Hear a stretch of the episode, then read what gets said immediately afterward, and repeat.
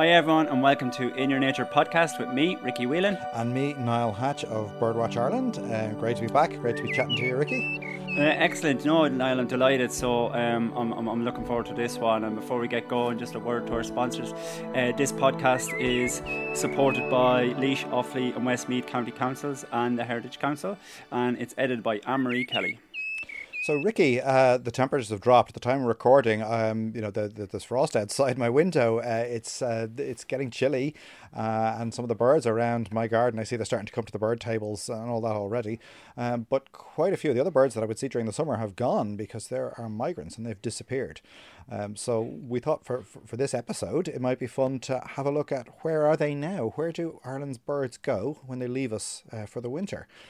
Absolutely, and uh, it's a very interesting question. And it's the very same thing. I had the feeder set up for the first week of Garden Bird Survey, and I was looking down the list um, that's provided, and there's about I think there's about thirty of the most commonly occurring garden birds there, and you're going, it's a good big list, but there's a few big names off it that you just won't see for a few months, so and it makes you think, uh, where are they? So I mean, um, we were batting it around myself and yourself during the week, and we came up with a, a short enough list, but lots of interesting species and a lot of big journeys to talk about. So I think um, I think this episode will uh, it's going to bring us around the place. Going to bring us mostly to Africa uh, a couple of times, but um, without with sort of no rhyme or reason or pattern to our list, I think we'll start off with a with a firm favourite and one we've spoken about in a conservation sense. Uh, or many times in, in, in, in the corncrake. I mean, once it leaves, uh, well, I mean, you might sort of say where, where, where, where you can find it first of all in Ireland, and then uh, where where where it goes uh, for the winter. Uh, yes, I, a bird that uh, a lot of uh, bird lovers will, will, will know and actually mourn the loss of from much of Ireland because it's a species that would once have been super abundant across Ireland. It was incredibly common, um, but with changes in agriculture and um, and all of that, it's really been pushed to the margins. And there are projects underway to try and, and, and save our remaining breeding population with, with, with some success. I'm pleased to say, but the population really has dropped. You find them um, mainly in sort of uh, in in the west and, and, northwest, particularly of Ireland now. Um, they're once present in all 32 counties. Uh, one of the best places of all to see them would be Tory Island in Donegal, Inishbofin Island in Galway is another very good spot for them. Uh, you get a few of them in Mayo. Birdwatch Ireland's own um, reserves on the on the Mullet Peninsula in Mayo are a good stronghold for for corncrakes there as well. Uh, but around the country, they're they're few and far between, um, which is is sad because it's it's a bird that in Ireland we once took for granted, uh, and it's a bird that would only, of course, be present in the summer in Ireland because, strangely, given that it's such a secretive bird, it seems to hate flying. It's a long distance migrant. Um, and uh, the, at this stage, the, the remaining Irish corncrake population, none of them are in Ireland at all. They've all left our shores um, a, a good couple of months ago for a, a long range migrant, they, they, when you if you ever see them flying or even footage of them flying, you're like, how is it even made it over that sort of two foot wall? Never mind down to Africa. It's crazy. Uh, really unwieldy looking things in flight.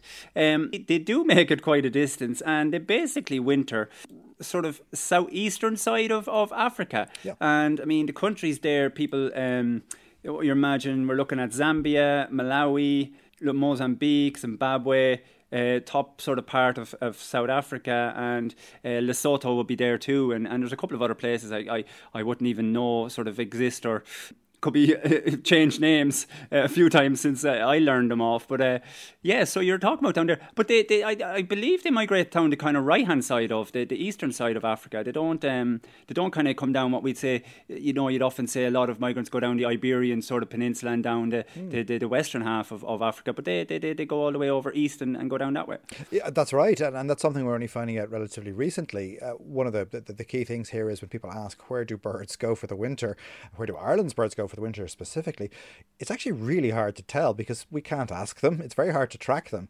Uh, and the ways, you know, the, the, traditional way of doing it, and still the, the most cost effective and a very, um, a very good way, is with, with bird ringing, putting rings on the legs of these birds, and then hoping that uh, if one is, is either caught alive or it's, it's found dead somewhere en route, people will note down that number and report it back. Um, but the return rate on that is in, um, incredibly low, almost infinitesimally small. And, and a bird like a corncrake, particularly, they're so secretive. Um, they're, they're hard enough to find when they're singing during the breeding season. It's it's no mean feat to find one when it's on its wintering grounds, when it has no reason to be making any noise, when it's still skulking around in the in the grass. Um, so it's, it's really modern developments like radio tracking and satellite transmission and GPS and all these different methods, depending on the birds and the technology that are really revealing this now. Uh, so I think we can expect to find more and more in, in, in, the coming in the coming years. It'll be a lot of revelations about where Ireland's birds go, um, but we can be pretty confident now that our corncrakes do head to that region of Africa. Absolutely, and I suppose like, people might be wondering, like, why do they even bother? Like we've described this, this sort of this bird that that that, that that's you know of conservation merit, and it's in a bit of bother, and it's like, why does it even come up to Ireland in the first place? Why does it go back? But basically, they're in pursuit of the endless summer and food and mates, and um, that's where, where the food is, where there's less competition perhaps, where there's less predators in that season. So really they're trying to balance the books the best in, in favour of themselves, isn't it? That's it. I mean if you look in Ireland where corncrakes like to like to nest, they like rank vegetation. Uh, they love to be in, in long grass, they like nettle beds, they like yellow flag iris, plants like that. They want cover all around them. It's a bird that doesn't want to be out in the open. And, and if you go to places like Tory, Inishbofin, uh, Belmullet, you'll see that habitat uh, there looking really lush during the summer. You go back during the winter, it looks quite different. That vegetation has all died back. There's very little by way of cover, which means that um, those those corncrakes wouldn't feel secure. They don't want to be in the open, but also their food supply has disappeared as well. So they have no choice but to go and have a, second summer and head down to southern Africa. Uh, and it's interesting because we still, um, we, it's only with the, these new tracking methods we're starting to work out what route, the routes they take because um, a lot of the, the other migrants we have, um, you know, they're often hunted, unfortunately, in, in the Mediterranean region. There's big numbers of birds like quail taken, birds like that. They're caught in nets. Sometimes they're shot. It's actually quite rare that corncrakes are trapped in those nets. Um, so that suggests that they must be flying at a very high altitude. They're actually flying over the over the nets, over the guns, uh, and so aren't being uh, aren't being killed. Uh, so it's really you know they sort of disappear from Ireland and kind of turn up again in their wintering grounds, and kind of knowing how they got from A to B is not quite so certain. Let's do a seabird now, mm. um, because they are they are by inner ecology very different. The Manx shearwater is an interesting species in a migratory sense, uh, and and and and kind of I mean there is parallels between it and the corncrake. They are skulky things. They're rarely seen, um, unless you're you're sort of a uh, you know, you're not going to see them on the sort of beach in Lahinch. You have to sort of commit yourself a little bit to a bit of sea watching. Um, but yeah, tell us about those. So the Manx shearwater, yeah, it's one of these bird watchers birds. If you know where and when to look for them, you can see them in their hundreds in Ireland. Uh, uh, and I often love to, to watch them on, along the Wicklow coast, just streaming past in the late summer as they're, they're, they're feeding around that area. Um, but they're birds that uh, in the breeding season, they, they, they nest on, on offshore islands um, and they are nocturnal around the nest sites at least. Well, they're feeding during the day, but they don't return to their chicks in their nesting burrows uh, until after dark, uh, where they make the most bizarre sounds. And so that's, you know, that, that's what, what they do there. And so the, uh, during the breeding season, which is for that species, it's the summer here in Ireland. Uh, they they spend their time there. They can go way way out to sea. They can travel long distances and then return in the evenings with, with food for their chicks. They're they're real ocean wanderers. They really only come to land because they need to breed. They're much happier out at sea, and outside the breeding season, they they they wander down in the Atlantic. What they actually do is, um, as far as we can tell to do kind of a figure of eight migration down into the Atlantic Ocean. So they head right down, and, and it seems that many of our Irish Manx shearwaters winter um, largely off the coast of Brazil and then loop back around, and some then come up along the eastern seaboard of the United States and eventually come back to Ireland. Um, this again, something that's only really being discovered because of tracking data, but I think it's really cool. We have this this this bird, which Ireland is so important. We have a huge proportion uh, of the the, the global uh, breeding population of this species nesting here in Ireland, and then they, they link us to somewhere like Brazil. Um, even though they're they're never on land land in Brazil. They're using those waters um, very much, and uh, that's something I think that a lot of people are surprised by. That these birds will travel so far, so far, and yet so effortlessly they're just sort of gliding over the waves and, and, getting down there with very little effort. So it's really an amazing bird, an amazing, an amazing journey. No, they're gorgeous, and I mean they're like sort of miniature albatross. There's that the wings spread and rigid over the waves, and just uh, just gliding along the, the sea. They're, they're they're they're amazing. And I mean, you talked a bit about the um, the tracking data, and the tracking data is in sort of um, you know, it's not pulled out of the sky. There's various technologies, and I mean, you talked about the sort of most low tech uh, of those in that the rings that, that that that ornithologists put on and scientists put on the birds. I mean, and the other two is kind of there's the, the geolocators, which is quite a clever technology, um, but it does mean the bird has to be caught again, and that's that means you're kind of restricted to birds that you are fairly certain you can catch again at a colony or in its burrow or whatever. And Manx shearwaters uh, lend themselves well to that. The likes of puffins with a lot of seabirds do because they return to the same colonies and often the same burrows and stuff that they've and same gaps in the walls and, and all that that they've been the year before. So scientists can grab them then and remove the remove those geolocators. And the way geolocators work is it takes a fix of the the light, the, the, the level of daylight, and the time through very clever maths uh, the, the and the pattern of the same, they can work out exactly on the globe where where they were at that time and give a fairly certain fix on the location. Um, but I suppose the restriction there is you have to get the bird again, so there's a little bit of risk there. But they're they're kind of they're they're, they're cost effective for for that reason because um, they're they're not very heavy and there's not a huge amount of technology in them. So they're they're quite a clever clever use. And the other one is satellite tags, which people will have seen in sort of National Geographic documentaries for you know put on all sorts of animals. But with birds, because they're such sort of light animals um, by by by engineering to so they can fly, um, you you're restricted to the weight. I mean, you can't sort of hang this huge saddle of a, of a tag off them. So it, the, that technology is restricted in that way. So you're really only able to do that with larger birds. But um, which brings me to the next species, um, and a, a, species that's been satellite tagged. Um, in recent years in, in Britain and Ireland and getting some interesting results. But satellite tags allow a live feed on the location of the bird, which is really, really cool. And you can log in and look, and you know what I'm getting at. I'm getting at the cuckoos. Oh, yeah, absolutely. The, the, the, an amazing bird, an amazing migrant, uh, species, of course, that when they, they, they, they, they make their first migration, they're on their own. They're, they're, they're raised by unwitting foster parents. Um, unlike birds like geese, for example, where their parents show them their first migration um, and on the routes to follow follow. The cuckoos just do it purely by instinct. And until very recently, we've had no idea really at all exactly how Irish cuckoos get to their winter grounds. We know that they leave Ireland um, and then they head down to Central Africa, essentially. Um, but it was long thought that, well, they must get there by the fastest route. They probably head into France, they head across um, across the Pyrenees, probably down across through the Straits of Gibraltar into Morocco and down that way. And um, uh, and this satellite tagging work that's been done by the British Trust for Ornithology and the National Parks and, and Wildlife Service. Um, and ongoing as we speak. Just this past summer, these birds were tagged. It's been really interesting. So, um, just logging onto the website right now and seeing where they are. Um, two of the cuckoos we have. Uh, we have one of them, um, which one of the Irish birds, um, which is currently um, in the Central African Republic, um, and uh, it got there. it went left Ireland. It seems to have gone across southern, uh, southwestern England into France, moved all around there, went down to the Alps, but then went back, went then across the Pyrenees it seems then across into into North Africa from there um, but not through the Straits of Gibraltar. It looks like it went across, um, maybe over the Balearic Islands, down that way, and then it's, it's currently in the Central African Republic, where it's somewhere in, in some sort of jungle or rainforest at the moment. And then the other cuckoo, Cuckoo Tork, um, which was um, ringed in Killarney National Park, um, it also left Ireland. It went across uh, southwestern England, down to the Alps, and then took a completely different route. It went down across over northern Italy into the Balkan Peninsula, down through Greece, uh, and is currently, um, as as we speak, it's in the Congolese rainforest, uh, which is just remarkable. And just a few short years ago, it, it would have been impossible to have that level of detail. And now we can actually track these birds in real time. It's mind blowing.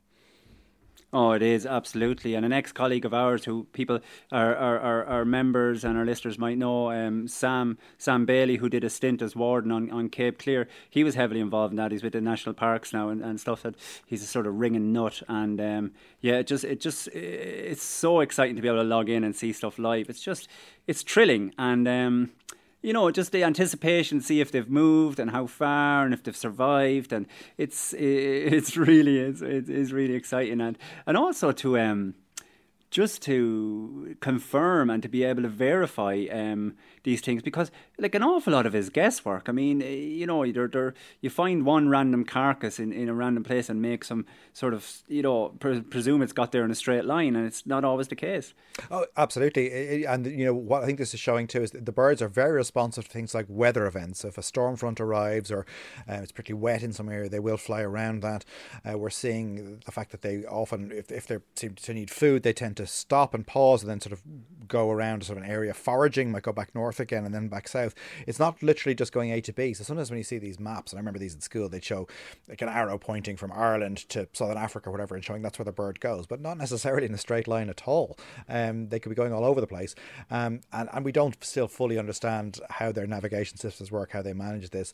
Uh, having said that, we are learning more and more And it seems that some birds are able to actually sort of see the Earth's magnetic field. So that seems to be um, a part of it. It seems that some birds some of these migratory species have magnetic particles in, in their eyes that allow them, we think, to somehow perceive the magnetic field of the Earth. And it's thought that the angle of that field tells them their latitude on the planet because the angle, it sort of comes directly out of the, out of the poles and then sort of curves out as it goes around the Earth and then goes back into the poles, then straight. So it's it's never the same angle no matter where you are on the Earth. And that's, it seems, how they, they do. We know that other birds, like the, the, the corncrakes we were speaking about earlier, they navigate using the stars. Uh, and we know that uh, corncrake, uh, young corncrake, after their first migration on the return leg, they always return to the exact same spot where they first saw the night sky. And they fix this mental map of the stars in their mind and they know precisely where that is. And they get they can get it to an accuracy of just within a couple of meters, which is astonishing. We, we, you know, modern technology struggles with that for us humans. Uh, yeah, it's hard to get your head around that. There is, um, like, we don't know the exact routes of migration always until, you know, we have those breakthroughs or we have an awful lot of data to, to, to add. But there is one basic rule of thumb with, with bird migration. It's a north-south shift. In spring, it's a shift north. So all our, our, our African migrants and the swallows and the swifts and uh, the white throats and black caps and all that, they all sort of shift upwards into Europe out of Africa. Uh, and then and, and the birds have spent the winter in, in, in Ireland. The waders, uh, the, the the swans, the geese, they'll all shift northwards up into Scandinavia, uh, Iceland, sort of um, Siberia, all those sort of places. And then uh, the flip side, in the come the autumn, then there's a shift uh, southwards. Um, so they're all sort of chasing um, nicer conditions for them as per their their uh, their standards, if you like. That's right, and it's very interesting that this migration phenomenon it's something you see across all of the northern hemisphere. So all across uh, Europe, Asia, North America, parts of North Africa, you see these birds all moving. Well, not all of them, but many of these species moving south, particularly the insect-eating species. Uh, so we see this migration from Ireland down to Africa. You see migration from East Asia to places like Australia, New Zealand, uh, Southeast Asia as well. Migration from North America, like the boreal forest of Canada, down to places like the Caribbean or to South America. What's much less prevalent in, in the world of birds is the opposite it's birds that breed in the southern hemisphere migrating uh, north to the northern hemisphere for, to, to spend the summer there. Uh, it, there's very few species do that. Um, and it makes sense, though, if you look at a globe of the world or a map and you see um, the, the majority of the world's land is in the northern hemisphere, it, and it's very much towards the poles in that part as well. Um, in the southern hemisphere, the land generally doesn't get as, as far south, at least the, the most inhabited areas, uh, part of Antarctica, of course. Uh, the southernmost part, apart from that, would be southern South America. America, so Patagonia, that part of Chile, Argentina, the Falkland Islands, that kind of area. And we do see some of those birds migrating north, particularly particularly geese that breed there. They do move just like like our geese in the, in the northern hemisphere move south. But it's really a, it really is a north south phenomenon for migration rather than the other way around. What about this swallow? I mean, the swallow's everyone's favorite. Mm. I mean, some of the swallows aren't even gone that long. Um, you know, really, we're, we're, we're, I don't like aging the episodes, but now we're in, I mean, we're in the first week of, um, sorry, the last week of November. Um, and some swallows would have held on right into October. Yes, and people contact Birdwatch Ireland all the time asking, is there a problem? Have my swallows broken or something? Are they going to survive? they actually have a very long breeding season. Um, so they, they make hay while the sun shines, or they make babies while the sun shines, quite literally. Um, if they can extend their nesting season, if the weather is good enough to make sure that you know the, the conditions aren't so bad, there's enough food around, they'll continue breeding into October when um, the vast majority of other migrants have already left. Uh, so, uh, you know, they, they, they'll, they'll arrive with us in, in usually around, around April, some, some will be in March uh, and they'll stay right through September, October, uh, and then they head south from there. And our swallows, it's very interesting because we are seeing changes in their migratory behaviour. As far as we can tell, the vast majority of our swallows here in Ireland, they, they spend the winter uh, in southern Africa. So they go right down to, to places like South Africa, um, Zimbabwe, Mozambique, Namibia, that kind of area, uh, and they go there. But it seems that an increasing, a small but increasing number of European swallows are actually only going now as far as places like Iberia or North Africa. They're not bothering to cross the Mediterranean or the Sahara. Uh, and although it's a small proportion of the overall population, that number is growing year on year. And that would suggest very strongly that climate change is, is playing a role in them changing behavior. And behavior that's, that's evolved over millions of years is changing very rapidly. So studying abundant migratory birds like swallows can tell us a lot about the impact we humans are having on the planet.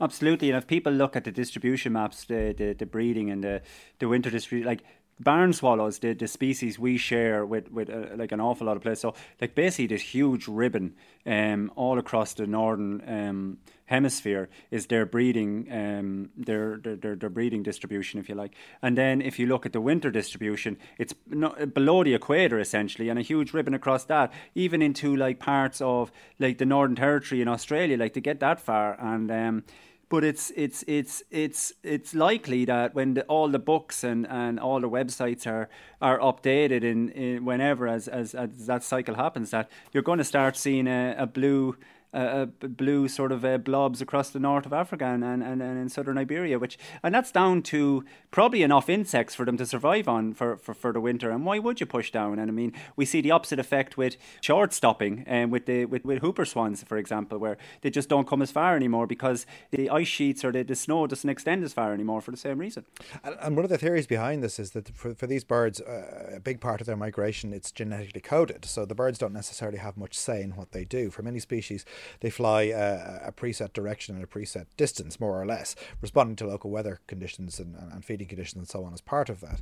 Uh, but it seems what happens is like some of these swallows that are, are not bothering to, to, to, go very far, they're staying in, in Iberia. In fact, we even get records of some some very small number of swallows that don't leave Ireland at all, it seems. Cork and Kerry usually get a few records in January or February, and they're birds that have remained in Europe. Uh, and it seems that th- those birds are taking a big risk, whether they know it or not, because if they're suddenly hit by a very cold snap, uh, they will die because there won't be any insects, they won't be able to feed. In a couple of days of that, they, they will perish. But it seems that the ones that have stayed behind in Iberia, they're doing quite well. It's warm enough there in, in many parts of southern Spain and Portugal for them to survive. Um, and that's something genetically predisposed them to, to that kind of behavior where other swallows would just head on and head to head to Africa. Uh, of course, what happens then is if they're successful and they're thriving, and then they fly back north to breed. Well, they haven't had to go so far, and um, they haven't had to undergo the rigors of such a long migration. They're fitter, they're in better condition, they're less likely to be killed by predators or by, by starvation. Therefore, they're more likely to breed early. They're going to have more chicks. They're going to be more successful when they breed because they're fitter, uh, and they pass those genes for the short-stopping migration onto their chicks. And so, over generations, bearing in mind that generations for these birds is, is just one year, um, that migratory behaviour changes. Uh, and uh, so, we, it's too early to say, but we maybe starting to see that with the swallow. It's very, very quick evolution. It's you're talking about hundreds of millenniums normally when in, in when we're talking evolution, and this has happened in in what maybe maybe not our lifetime, but uh, certainly in a century. Yeah. Um, which is which is so rapid, it's frightening. Let's talk about another summer favorite in the Swift. I mean, you can you could set your watch on Swift's arriving, sort of first week of May, um, which is amazing, and which sort of it gives it gives oxygen to your theory about it being sort of genetically inbuilt there. When they move, how far they move, where they end up, and there's like no real other explanation for it. You would think, but the the Swift um, leaves Europe, it's got a big distribution as well. We're on the western edge, so they don't the, the common swift, the Apus apus, doesn't it doesn't exist in the Americas. There are other swifts that, that that that live over there, and it goes sort of right over to the, the Asian subcontinent and uh, all that. So a big blob across from Ireland all the way to, to India, basically, a um, bit further even, and.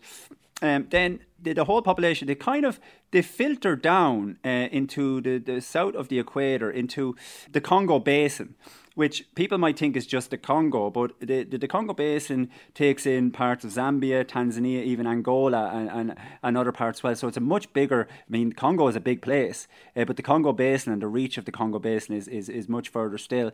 And the reason they go down there is because at that time of year, the, the rains, the, everyone's heard it, you know, the, the rains of Africa. Um, and after that, there's a profusion of, of winged insects, and they just basically stay full on insects and stay in good body condition before, before heading out. And like, they don't need the trees there. They don't perch. They don't do anything. They're still flying around. We we've discussed swifts on two podcasts now, and the, how amazing their ecology is. That they just just spend all the time on the wings. So they're basically chasing that endless summer and making sure there's a glut of, of food for them. But on the other hand, the guys coming from the Asian side um, and sort of Central Europe or, or sorry, way sort of far Eastern Europe, um, they're coming down the right hand side of, of Africa and, and filtering down that way through through through sort of Egypt and, and, and the Horn of Africa, and they're joining our guys then, and they're all sort of um, you know sort of uh, coalescing in, in, in, in the Congo Basin. It, it really is remarkable, and and these birds are just so attuned to the to the weather conditions and to the food availability that they just spend the their non-breeding season basically just milling around that section of Africa. It's nothing to them to fly hundreds of kilometers in a day in search of food, going back and forth, and that whole time, as you said, Ricky, they will never land. Um, when we did the, the previous uh, episodes, we discussed swifts. We get correspondence in from people saying that we're making it up or that we're we must be lying or mistaken, but it's amazing. Those birds, those swifts that left uh, left Ireland here at the end of the summer and are currently somewhere in Africa moving around, they won't land again until they return to, to the nest site in, in, in, in, the, in the attic of the roof base or the church steeple or wherever in Ireland. That'll be the next time they land. So although they're in Africa, they're only using the airspace of it. They're not landing at all, and um, because of that, it means they're not tied to, to solid objects. It means they can move wherever the food is, which means it's it's a very successful strategy. But it's only because of millions of years of evolution that have honed that body shape and that supreme aerial ability that they're able to do that. There's a rare, curious little species um, that I want to, to discuss, uh, and I want to learn about it myself. I don't know much about them. In the redneck phalarope is. Uh, they're, they're, they're, they're curious little things. They're like what what what a, a child would draw a, a, sort of duck as with a sort of funny little narrow beak. Um, you know, kind of like a little cartoon bird. I don't know. They're, they're funny. Tell us about them. So the red-necked phalarope. It's it's a, it's a strange bird. It, it's well worth looking up. Uh, phalarope is spelt with with a ph rather than an f. Um, so um, red-necked phalarope. It's it's one of only three phalaropes we find in the world, and, and they are members of the wader family.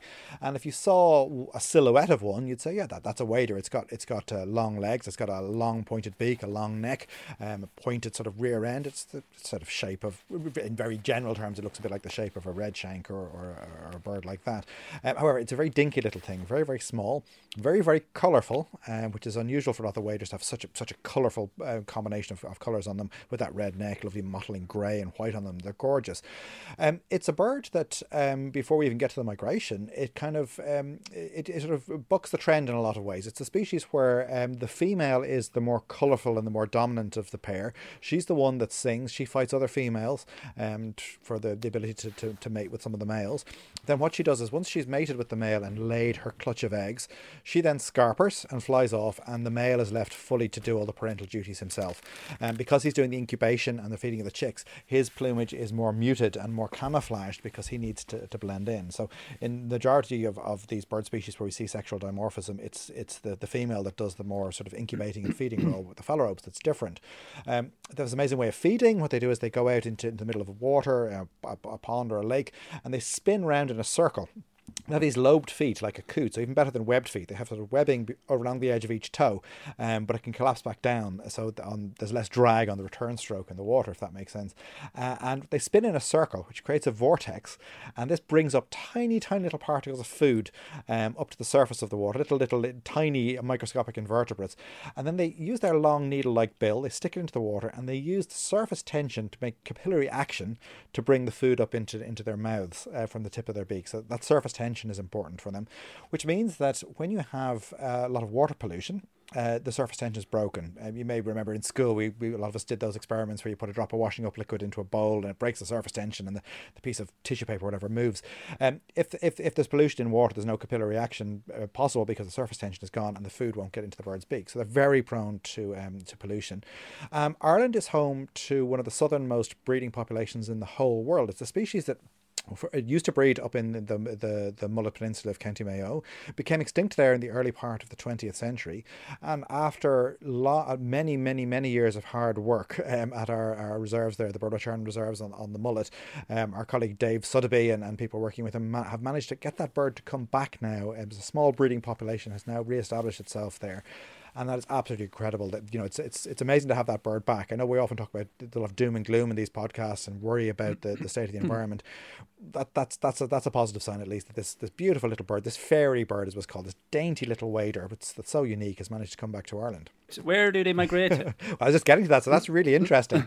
so um, we don't uh, we don't we don't we can't say with certainty where the Irish um, red-necked phalaropes migrate to, but we found some interesting studies have been done from birds in, in, in Shetland and some of the Scottish islands because this species it's found it breeds across the, the very northern parts of, of North America, Europe, and Asia. In, in you know, it's sort of sparsely distributed because the habitat's quite specific, um, and we know that um, the European breeding birds and the Asian breeding birds they head south and and stay within the old world.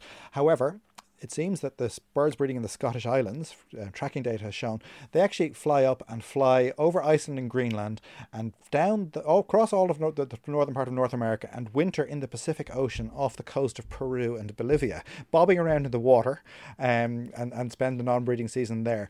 And it could well be that this small population that we have in Mayo is actually um, an offshoot of that Scottish population because they're the closest breeding birds, and there's also breeding birds in Iceland that do the same.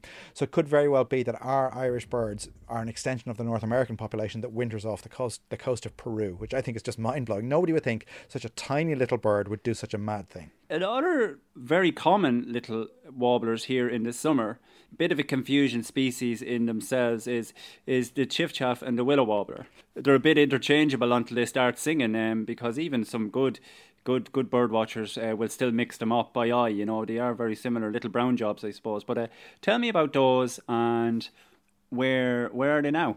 So both the, the chiffchaff and, and the willow warbler, again, these are real bird watchers birds. I think a lot of non-bird watchers, people who are just beginning, don't realise how common these birds are in Ireland in the summer. They're they're really quite abundant across most of Ireland. Uh, they're migrants, of course, that come here. Uh, they fly here to feed on our on the insects in the summer and then uh, and then leave us for the winter. Uh, as you said, they look incredibly similar. It's it's one of these uh, dreaded uh, confusion pairs that a lot of beginning bird watchers, when they look in a, in a field guide, they think, those birds are pretty much identical. How could I possibly tell those apart? And then, of course, when you see them in the field, they're or in the trees, they're not staying still. They're flitting all over the place. They're incredibly active.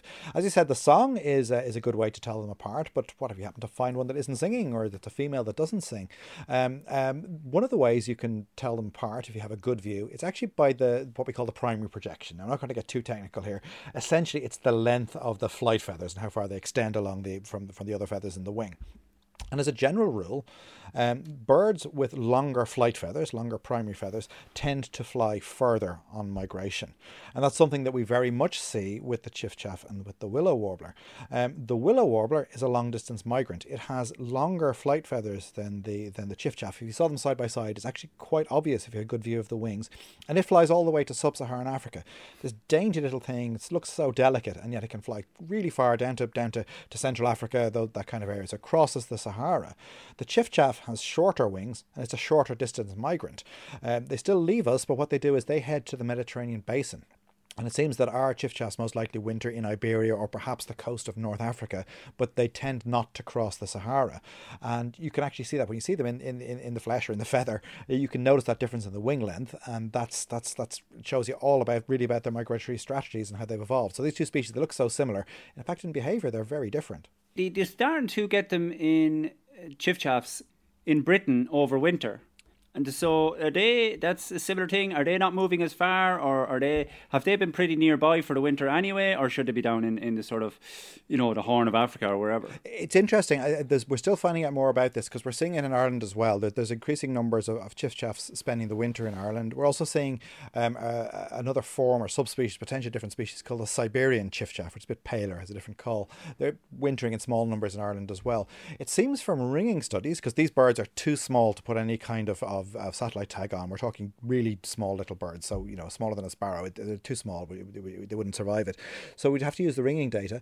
Uh, and it seems that um, the Irish birds, the Irish chiffchaffs, do still migrate. It seems that it's other chiffchaffs from elsewhere in Europe that are coming to spend the winter with us, um, or even from parts of Asia. Uh, we're still finding that out. This is a very very new thing, uh, but it just shows you you can't take things for granted. You would think that yeah, it's just the chiffchaffs that breed here staying behind, but, but apparently not. Um, they are still they are still uh, moving our chiffchaffs down to the Mediterranean, and new birds are coming in as far as far as we can tell.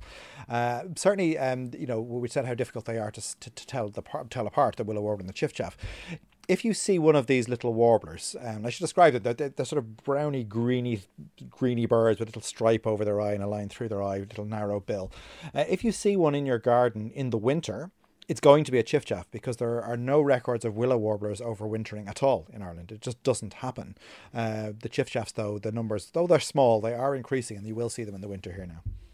Let's think about another favourite. It's just jumping out of me. Another seabird, the puffin. Oh yes. Um, So everyone loves the puffins. What always happens with puffins is you start seeing all the lovely photos of, of puffins in the in the in the in the summertime, early summertime, and then everyone's like, "Oh, I want to go see a puffin." And by the time they actually go and try find puffins on the cliffs of Moher or uh, somewhere else, they've actually gone back to sea. Um, so where have they gone? And they're quite. I mean, they don't hang around for no for no reason. They get out of town quite quite early. That's right. If you want to see your puffins, uh, go in June. You have the best chance there. May, June, July.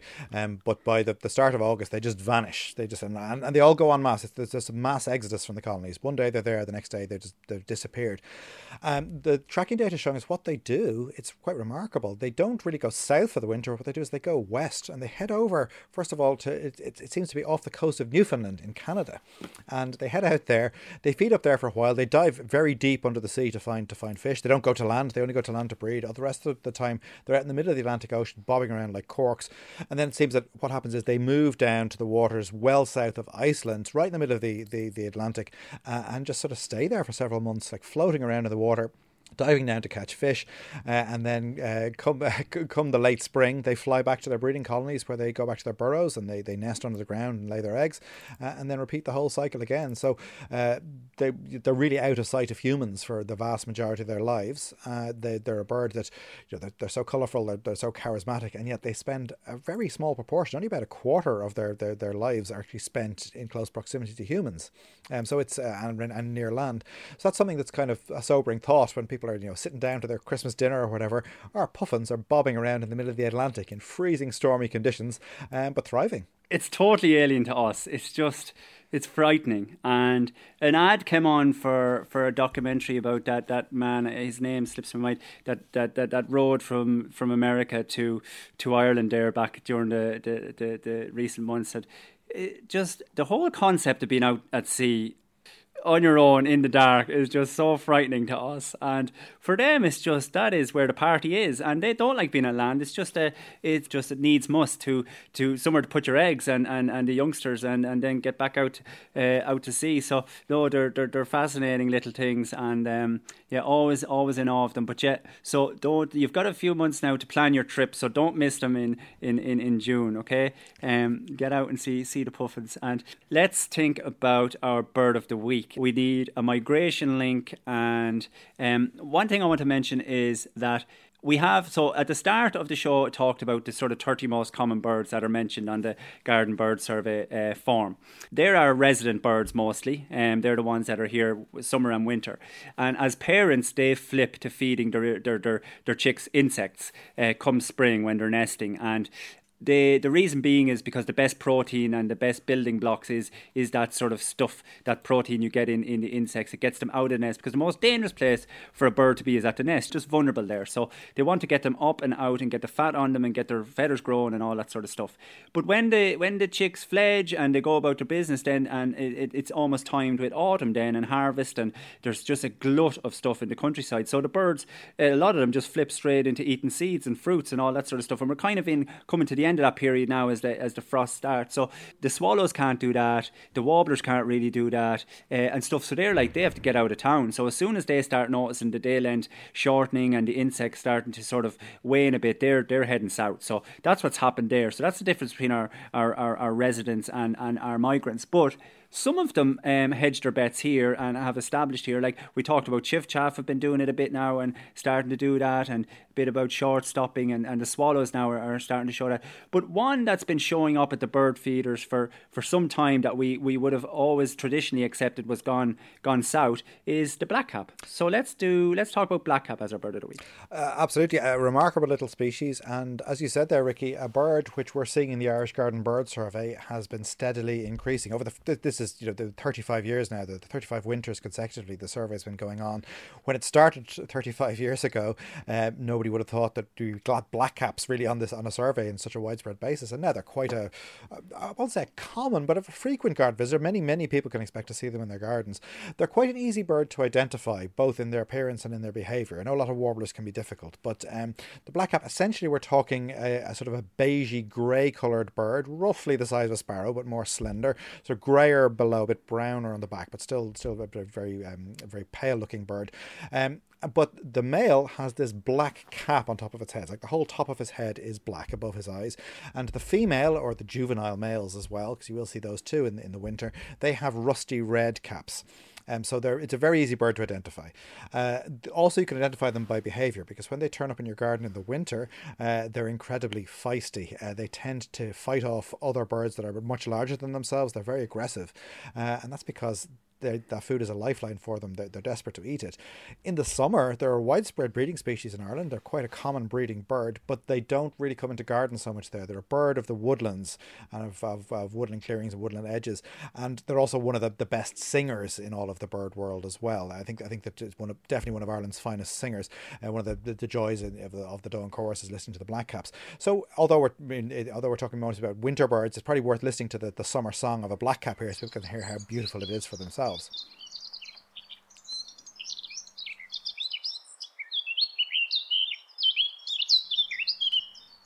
Now that's a sound you won't hear in the winter when they're in your garden. Those birds don't sing. They're all about the feeding and surviving those winter temperatures, and then and then moving on.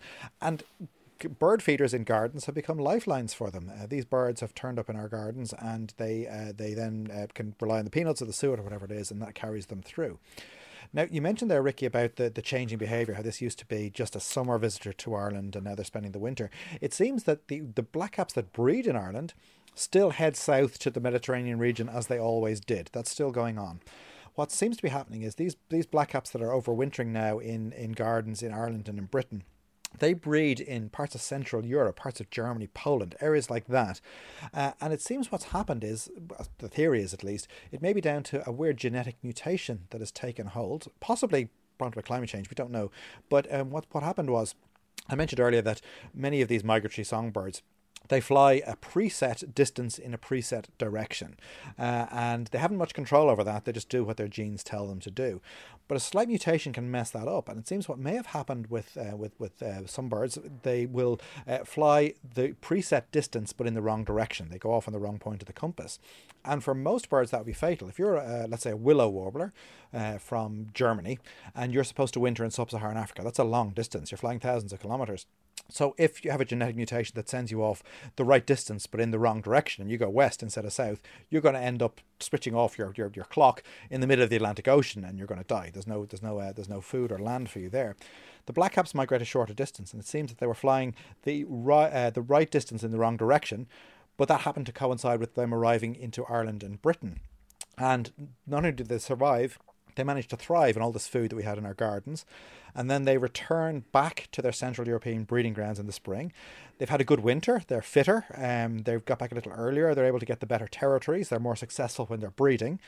And their chicks inherit this wrong gene and they continue the cycle. They go the wrong way and they come back. Uh, and this goes on generation after generation until the wrong way becomes the right way.